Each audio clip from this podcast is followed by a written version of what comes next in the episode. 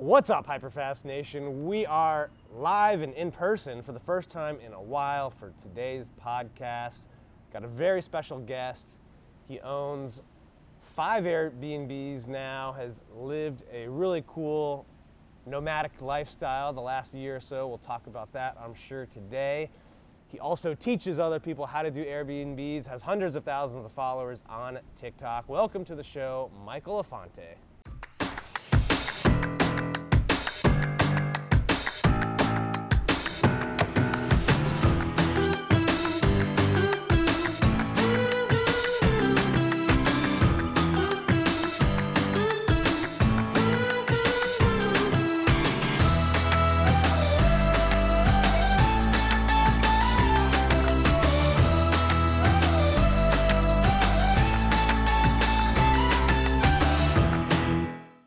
Right, welcome, Michael. How are you doing today? Doing well, man. Thanks so much for having me. Yeah, I'm, I'm excited. This is the first time, as you know, we've been in person in a while, and we're sitting today in a property you just closed on, right? Yeah, yeah, just closed last week. Um, got a little bit of work to do and to furnish it, obviously, but we're super stoked. This seems to be the right time of year to be in South Florida, too, so couldn't beat the weather. We're excited about it. Yeah, great weather day today, of course, and I'm sure that's motivating you to get this fixed up and ready and on the market for people that want to come down to South Florida and, and vacation. Right? Yeah, yeah, for sure. So it's, speed is the name of the game. We want to make sure we do everything right. Uh, but the faster we get it up and running, because in busy season, it's pretty huge uh, opportunity cost to not have it listed. So we're going to get everything up and running, but do everything we can to maximize the average daily rate and occup- occupancy rate, of course. But yeah, speed's the name of the game. So I know this is your fifth Airbnb. Uh, tell everyone today what what did you do before this? How did you, you know, buy that first one, and, and what were you doing before then, and what's changed in your life since? Yeah, so after college, I got into like a very entry level sales job, like a lot of people do in technology. Not really a huge passion for me. It was just I heard you could make good money in sales, so I could support, you know, a lifestyle and future family that way.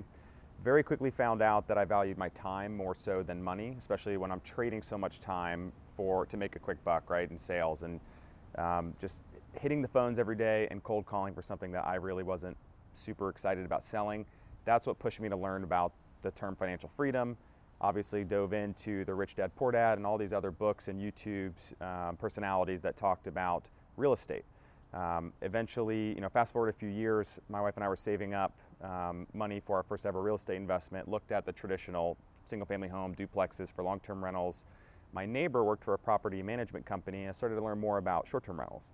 And I was like, if these numbers are real, why isn't everyone doing this like all in? So, started to really just crunch the numbers and really try to understand the process and what it took to operate them.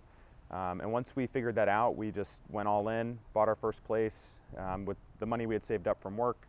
And I actually sold my truck, which was my dream truck that I bought two years prior, in order to have enough money to furnish it. So we were like all in and then never looked back since. And how did that first property do? Do you do you kind of remember the the numbers on it and what it what it cost, what you had to put into it, what it what it made? Yeah, so it was a new build actually in Nashville, on the east side of town, which uh, an area that's um, getting a lot of development now.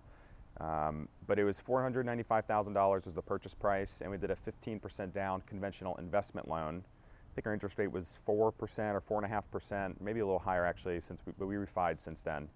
Um, the furniture, and we put in a mural. That was our, our catch for that property was Nashville has murals all over the city that people, there's literally hundreds of people lined up on a Saturday morning to take a photo and post it on Instagram. So that was the aha moment for me was how can we bring that inside the house and create that experience? So we paid a mural artist, I think 2,500 bucks, to put a mural with big butterfly wings on it, and it was like life size, and it says Nashville above it.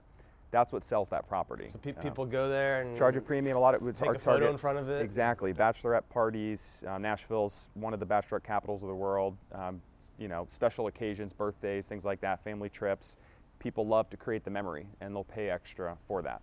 So I think between that and all the furniture, about 30 grand. So on top of you know the down payment, closing costs, we were all in right around 100 or 110 grand, if I recall. Okay. And um, the first couple months started to really ramp up with bookings. And then when the pandemic hit, we had a lot of cancellations and had to pivot to try and accommodate for longer stays. Um, and we were still I think only net negative cash flow for two months, all of 2020, and everything else was pretty pretty decent. And then with 2021, it's just been booming with normal tourism coming back to, to Nashville. And the cash flow there on that first property, I mean, we've been averaging like 6K a month. 6K a month, so that's 72K a year. after all expenses. Um, but that was the past like six months or so. So now that it's ramped up, we're at that level. I mean, that's that's in, insane numbers, right? If you're listening to this, it could go through the pandemic in a way, I guess, where where it held on, right? You weren't you weren't bleeding money from it. So that's that's like worst possible scenario, right? Lockdown, Worst case scenario, afraid. we could long-term rent it, which we actually thought about doing, um, s- doing a furnished rental. Right. But even then, I think the you know the most we could charge in that area is like like four grand a month is pushing it, and our net would still be like I don't know maybe 800 bucks a month or something. Right, which is still good. Which is great. That's a great downside. Yeah, great downside for a long-term rental. Um, but then when you look at the upside, it was just it's just insane. 72k a year in 18 months, you could actually cash flow your complete investment up front. Right. Yeah. So. So your cash on cash return is insane. I mean, my minimum is 25%, especially if I'm self-managing cash on cash for any short-term rental. Um, but then if you get into different type of loan options, which we ended up doing, that's the beauty about Airbnb is you could buy a vacation home that you want to use with your family. When you're not using it, you're allowed to rent it out. As long as it's 50 miles away from your house, you could do a 10% down secondary home loan. Um, and we've had pla one, our first mountain house in Gatlinburg, Tennessee. Mean, we're getting over 100% cash on cash in the first 12 months that we've had that place, which is like insane to me, you know. And it's a place that we can use whenever we want, which is. When, when did you it. buy that first one? How long ago was that? the first Nashville one? Yeah. That was it. Uh, I think we closed November of 2019. It's right before the pandemic. And then Yeah. when when did numbers two, three, four come into play? So number two came actually. We were under contract in March during when the first COVID case came to the U.S. okay. um, and the lenders kind of changed their terms on us. We ended up having to come out of pocket a little more for the down payment. We actually liquidated my 401k and my wife's IRA to fund that entire thing. And that one was more turnkey. It was fully furnished. Um, people told us we were crazy when we did it, but we still were cash flow positive every month we ever had that, even during the pandemic. And then that little two-bedroom condo in downtown Nashville has been cash flowing around 6k a month as well, which is pretty wild. Um, so it's just it's just crazy to see some of this stuff come to fruition. But um, yeah, the upside with short-term rentals is, is wild. So number three, fast forward, that was in March 2020. Fast forward to, let's call it September October, we put in an offer on our first mountain property because what we saw in trends in the U.S. was people flooding to mountains, beaches, and lakes because they still wanted to get out of the house. They're all locked up and cooped up inside.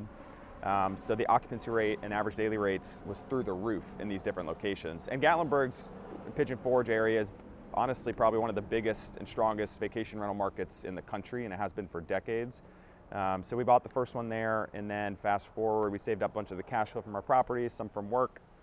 We actually partnered on the last one we did before this one um, with the guy who built the houses across from us in Nashville on a place that needed some remodeling. So got a lot of equity in that property, and that one has just been performing extremely well. Um, and that's So two years you went from zero to, to five as soon as this place is renovated. Um, all doing thousands of dollars a month in cash flow, and I know just from watching you on TikTok, you and your wife live this nom- or have lived this nomadic lifestyle, right? So you're Yeah. not because I, th- I think sometimes people think about Airbnbs like, oh, how do I manage it, or do I have to always be there, and it's, it's too much work, right? But you leave for months at a time without even being near the area where your homes are, right? Yeah. Yeah, initially we thought if we were going to self manage, it should be close by. Um, we quickly realized that with technology and software development on all these cool different apps and websites to help property owners self manage without paying the traditional 30 plus percent of a property management fee, which isn't unusual for PMs to charge for short term rentals. But now you can have keyless entry, you can send automated messaging to guests, you can automate your calendar syncing with your cleaners. So I was like, this is amazing. So we adopted all those tools. Um, and our goal was to quit our jobs and travel for a while before starting a family. Um, so we packed up, rented our primary home out in Nashville as a long-term rental because it wasn't zoned for short-term rental, um, and moved into a camper van, a converted camper van, and we've been traveling for over six months. Been to over like 20 national parks, just hiking and just kind of enjoying life. And some of the areas we didn't really have great service, so that was a little risky at times, but we were still able to do everything we needed to do right from our phones for the rentals. Hold that thought for a second. Do you struggle with how to scale your real estate business without trading your most valuable asset, your time, for money? If so, Carrie and I want to help you. Since March of 2020, we have doubled our sales and tripled our profit. And we want to help you grow your real estate business in a smart way at the Hyperfast Summit in Boca Raton, Florida on February 1st and 2nd, 2022. We're bringing together top real estate leaders to help agents from all over the world. Go to hfasummit.com for tickets. Again, that's hfasummit.com for tickets. What are the keys you think to, I mean, maybe it's a two part question, but both the marketing and, and sale of this experience that you're providing to people? Like how, like how do you do that? And then what are you using on the management side? Yeah. What, what tools and methods to, to manage these properties while you're not even there? Yeah, so I think the biggest thing that we learned and adopted early on was how to set yourself apart from the, the ones you compete directly with in any given market. And if you scroll on Airbnb or VRBO or any other uh, hosting site, you're going to notice that 90% of the properties start to blend together. They look very similar, like in the mountains, all the cabins have very similar decor. So, how can you stand out? Because for me, and being on TikTok too, I understand attention span and click rate. You have to earn a click or earn view time, right? So, the way I view Airbnb is no different. It's Airbnb, I don't market the properties or pay for marketing outside of just hosting on those sites, Airbnb and VRBO. And we, my thing is have one to three key moments within a house to earn that click, and then you get to the splash page where you have five photos, and that's how you you want someone to see themselves staying, staying there and having an amazing time. Again, those Instagrammable moments. Like I want to show everyone else that follows me online and my family and friends how great of a time I'm having at this amazing place that I found. Like look at me. And you also create an experience, which people are willing to pay for the experience on top of just you know a, a bed to sleep on at night. So that's our strategy as far as standing out, just kind of finding ways to differentiate while maintaining the overarching theme of that location. Um, and then for the management side, we use, it actually used to be called Your Porter. Now it's called Guesty for Host. Another company bought them. Um, there's other ones out there too. Smartbnb is a good one, Hostfully. And that allows you to manage um, your listing on, across multiple platforms. So if you want to list on Airbnb, VRBO, Booking.com even, you can sync the calendars and host the, and even communicate with guests from that one thing and automate your messaging, send reports to your cleaners, do all sorts of really cool stuff. Um, and then for pricing, we use a tool called Price Labs, and that, that actually pulls market data for when there's high demand dates, and it will, based on your customizations you put in, it'll raise your prices or lower them for you based on the demand they see to help you capture more money on those busy days and help you capture bookings where you might ordinarily be priced out. So those are the two main tools. Have you used any of the uh, kind of plug and play websites so you can list all of your places on one spot, like outside of the, the normal kind of platforms, or are you just strictly, you know, on, on VRBO and Airbnb and Yeah, so right now we're strictly on those platforms. Actually, what's cool about Guesty for Hosts is that you can build your own hosting site directly through there. It takes like five minutes to build it, which is cool. So, and that'll sync with the other platforms as well. So, taking direct bookings is something we have interest in, but right now it's just so convenient. And when people think book a place now, they think Airbnb. They don't Right. think Google for a property management or individual website. Um, so, you know, I have additional marketing that's basically just through TikTok or Instagram. If anyone wants to see our properties, they could follow us or the Instagrammable moments, like the butterfly wings. There's a little hashtag on the wall, the living room wall. So if they take that photo, they can, even if they don't tag us, someone could look up that hashtag and Right. easily find our page with all our rentals on it. So we've had people reach out saying, "Hey, my friend stayed there for a bachelorette. I can't wait to do it. Can we book your place?" And I'm like, "This is amazing. Like it's free marketing, and other people are doing it for us." Yeah, you, sh- you should like partner with a local photographer and um, you know have them come over to take the picture in front of in front of the mural. that's smart. and now, uh, if I understand, you are teaching other people how to do this, correct? Yeah, so I initially started posting on YouTube about two months after we closed on our first one, and I just saw other people. I learned so much on YouTube just across the board, a lot of just like general finance, personal finance things, and I was like, I want to just regurgitate what I'm learning here. So most of it was around Airbnb, and then it gravitated toward just overall like personal finance and investing. Uh, but much of that content revolves around there, and my following didn't grow very much. My videos were pretty poor at first. Um, and then I actually did a competition or like a friendly competition with some of my friends who, you know, one was doing a podcast, one was trying to scale their business on LinkedIn, and for me, I was trying to push people to YouTube. So we were like, let's do one post per day on TikTok for a month and just keep track and kind of an accountability group. And we did that, and I had a couple videos gain some traction, and I'm like, this is the best platform for exposure, at least for me right now. Right. So I just kept up with that, and you know, quickly scaled to, you know, now almost 700,000 followers, which is amazing. So I had so many people flood over to Instagram or YouTube and message me and saying, hey, can I ask you some questions? So I was taking free calls left and right just to try and help people. I thought it was fun, um, and just sharing what I was learning. And then I had a lot of people, including my wife, saying, why don't you build a course? Like I would take it. And I'm like, I've never thought I would be a course guy, you know. So I was like, okay, if people have interest in it, maybe I could help them. So I sat down, basically laid out everything I've ever learned or things I've built or used personally in an easy to consume format. And now hundreds of people have signed up for that and are taking it. And now I'm starting to see that since I've launched it about, what, seven or eight months ago, now I'm getting messages, tell, people telling me how much they're cash flowing and they followed everything that basically I, that we did. Um, and it's just amazing to see people saying I'm cash flowing six grand a month, 10 grand a month on a single property, and it's changed my life. So that's more rewarding than any money that I would get from selling the course, but it's just cool to see other businesses that have developed through social media and just through sharing my experience. Well, I think too, if you if you if you if you give it away for free, you know, and I'm sure everything in your course, people could go to YouTube and probably find, but it, but if you do that, I feel most people aren't committed to take action, right? That's like, a good, that's a good point. It's like kind of like hiring a gym trainer. Yeah, yeah, no, that's a that's a great point. Um, you know, I have I have noticed that a lot of people, even friends or people I, I went to like high school or college with, reach out and sometimes I'll just take free calls with them, of course, or try and give them some resources. Hey, do this, this, and this, and you can do it. Like anyone can do it.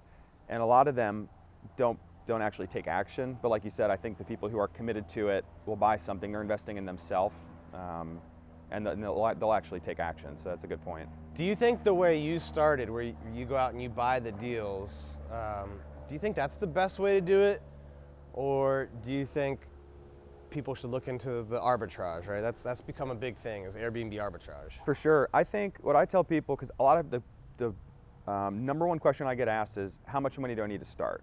And so my answer has really changed to that and saying, well, how much do you have and then pick a strategy? Because the beauty of Airbnb is you could start with no money. You could co host, basically manage somebody else's property for them, charge less than a normal PM would, and you can automate it. So it's almost completely passive for you, and you could take a cut of the revenue. Or if you have some money, definitely do arbitrage or partner with someone. Arbitrage is probably the best way to scale because you can do it without credit, you can do it without huge down payments, right? You don't have to qualify for the loan. You just get a corporate lease signed, get approval to rent it. Um, so all you have to do is fork up money for some furniture, then re-rent an Airbnb. And you know, if you cash flow a few grand on one property, I mean, the cash to cash return there could be one to 300 percent. I mean, it's insane. Yeah. Um, but yeah, buy and hold I really like for the equity. Um, I, you know, a couple years ago, people telling me that it's crazy to buy these places because prices were so high, and now fast forward now, and everyone's saying the same thing. So I don't know if real estate's going to continue to rise, if it levels out, if it goes down. I still like the equity now because as prices go up, you can tap into that equity, which I'm about to do for several of our properties that have gained value and appreciation um, to, to fund the purchase of more properties. So I think it's really start with what budget you have and then pick a strategy from there. But I think arbitrage is definitely the, the thing everyone should look at as far as if you want to re- reach financial freedom in the next one year, I think anybody could do it through arbitrage. Yeah, I don't, I don't think there's a wrong answer to that in reality. Yeah. Like all three of those strategies could work. You know, like the hundred grand you used to buy your first deal. You you could do arbitrage with that and probably do like probably ten deals, right? Or yeah. or maybe yeah, maybe sure. fifteen even, and you don't get the the equity. You could get kicked out of the lease after a, right. a year or two. So there, there's some disadvantages, of course. I think the prices are going to go up just because I'm in the builder development world and we can't we can't meet the demand right now. Like we we just haven't built enough houses. I, have been saying this a lot. Like you know, 05, 06, 07, we built more houses and apartments every year than we needed, and every year since we've built less. Last right. year was like I want to say like two million less than we needed, and that was before the supply chain issues. That was now you you can't get appliances, you can't get lumber, you, you can't get wood, and even if you can get them, the prices are up, and lead times are much longer. So there's there's a lot of builders who, even though they're they're making good money, they're just they're tired of the frustration and they're they're building they're building less next year, even though they're making a lot of money. So, hey, that's a great thought. But let me get to this question that I just got from one of my followers uh, right to my phone. Uh, by the way, did you know you can text me at 703 215 1684? This is a new thing I've rolled out. I'm letting my listeners and uh, people that subscribe and follow me on social media connect with me directly to my phone on text message. It's me answering them and, and, responding. You can ask me anything about real estate, investing, business, whatever. Just text 703 215 1684 and I will respond to you. That demand, that's got to take, I think, years, right, for the supply to kind of catch up with the demand, I would think. I think that plus the, the monetary policy of, of just creating more money it, it's it's going to lead to a lot of asset inflation, especially in real estate. Sure.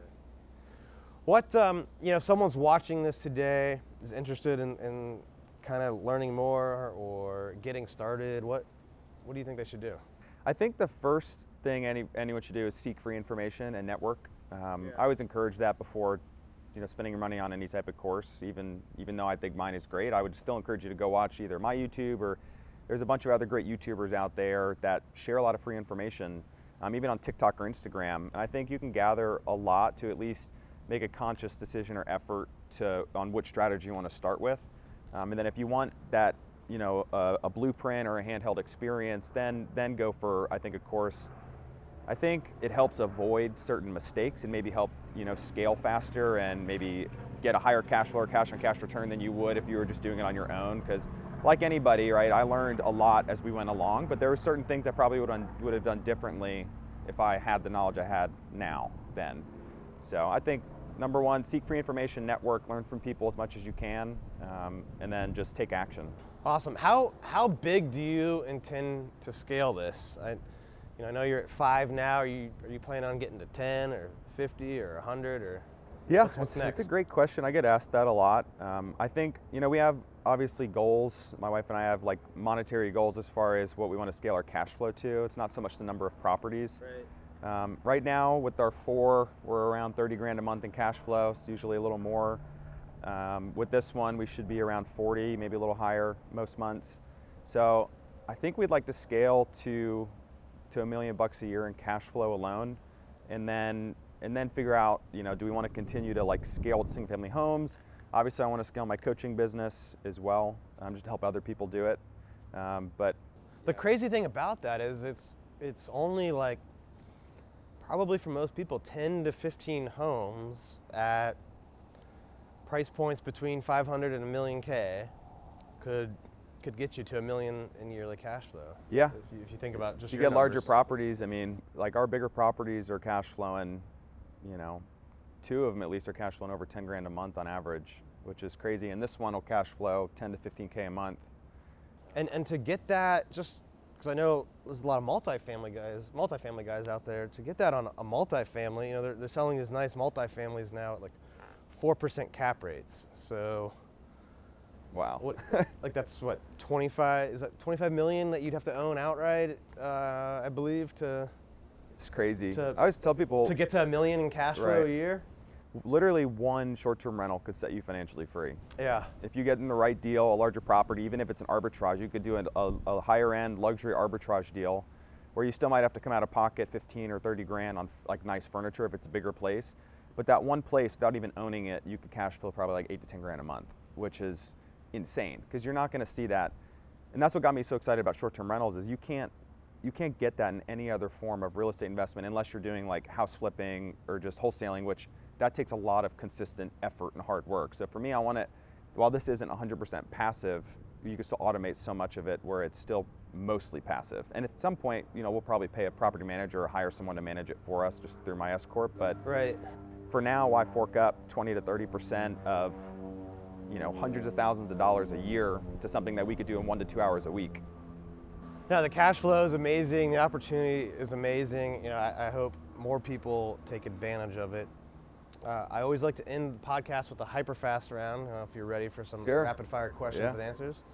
What's your biggest piece of advice to a new real estate investor? I think my biggest piece of advice is pick, like, learn what you can and then narrow down to one or two strategies and get really hyper focused on them and then take action. You have to take action. I think the biggest mistake most people make, like myself, was the paralysis by analysis. I tried to learn about wholesaling, house flipping, long term rentals, short term rentals, and if I had just zoned in on any of one of those and taken action sooner, I think I could have just, you know, started compounding, you know, the, the cash flow or growth a lot sooner. What's one thing you think successful real estate investors, uh, one thing that they don't do that you think they should do? Short-term rentals. Short-term rentals. Um, I think for me, it's it's finding ways to differentiate. It- you know, maybe it's more specifically with short-term rentals, but it can be for long-term rentals or even house flipping. If you could differentiate from your direct competitors in any one or two key ways, your your profit margin, your cash flow, your cash to cash return is going to take a large jump, and especially in short-term rentals, because if you can get a higher booking rate at a higher average daily rate just because you have one or two key things about that house that everyone wants to book versus all the other ones, that's going to take you from an 80k a year property to 100 to 125k a year property. So I think just finding one or two key ways to differentiate, regardless what what you're doing as far as investing. Yeah, it's a good point. A lot of agents, investors, they, they don't step back, I think, kind of create that overall strategy up front. So, really good point. Uh, biggest challenges that, or biggest challenge you've faced in business, and how did you overcome it? Definitely with COVID, I think, and you know we were fortunate where we just had the one property at the time, um, but just learning to pivot. I think as a, I guess at the time a small business owner because I was still an employee at a company was just learn, and I think any entrepreneur needs to learn how to pivot because it's not going to be you know butterflies and rainbows 100% of the time. When it's going great, it's going like amazing, but if something like that, like with COVID, travel, that was probably the worst stop in, in the travel industry and hospitality ever. And so figuring out a way to pivot to where you could still cash flow, pivoting to like traveling nurses or construction workers that still had to work, you know, maybe away from home. Um, but you can apply that to anything. It's just you have to be able to pivot and, and not be super stagnant in one area. So you got to be open-minded about about those things. If you were starting over today and you couldn't take your money, your reputation, uh, your Rolodex with you, you could only take what you've learned from doing this now for several years. Uh, what would be the first thing you'd do? First thing I would do is um, save up money for the first rental arbitrage deal. And then I would try to co host for other people once I had experience doing that. And I would try to scale to five to 10 arbitrage properties and then start taking that cash flow and moving it into buy and hold properties. I think, because I think anybody can do that and it doesn't take much to get started there. Um, and it's the fastest way to scale, I think.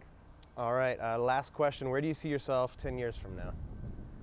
Uh, well, hopefully with uh, a family. My wife and I are looking to start a family soon, and um, in, a, in our dream home, we'd love to build that and just, you know, spending our time how we want with the ones that we love, family and friends, and hopefully not working too hard at all.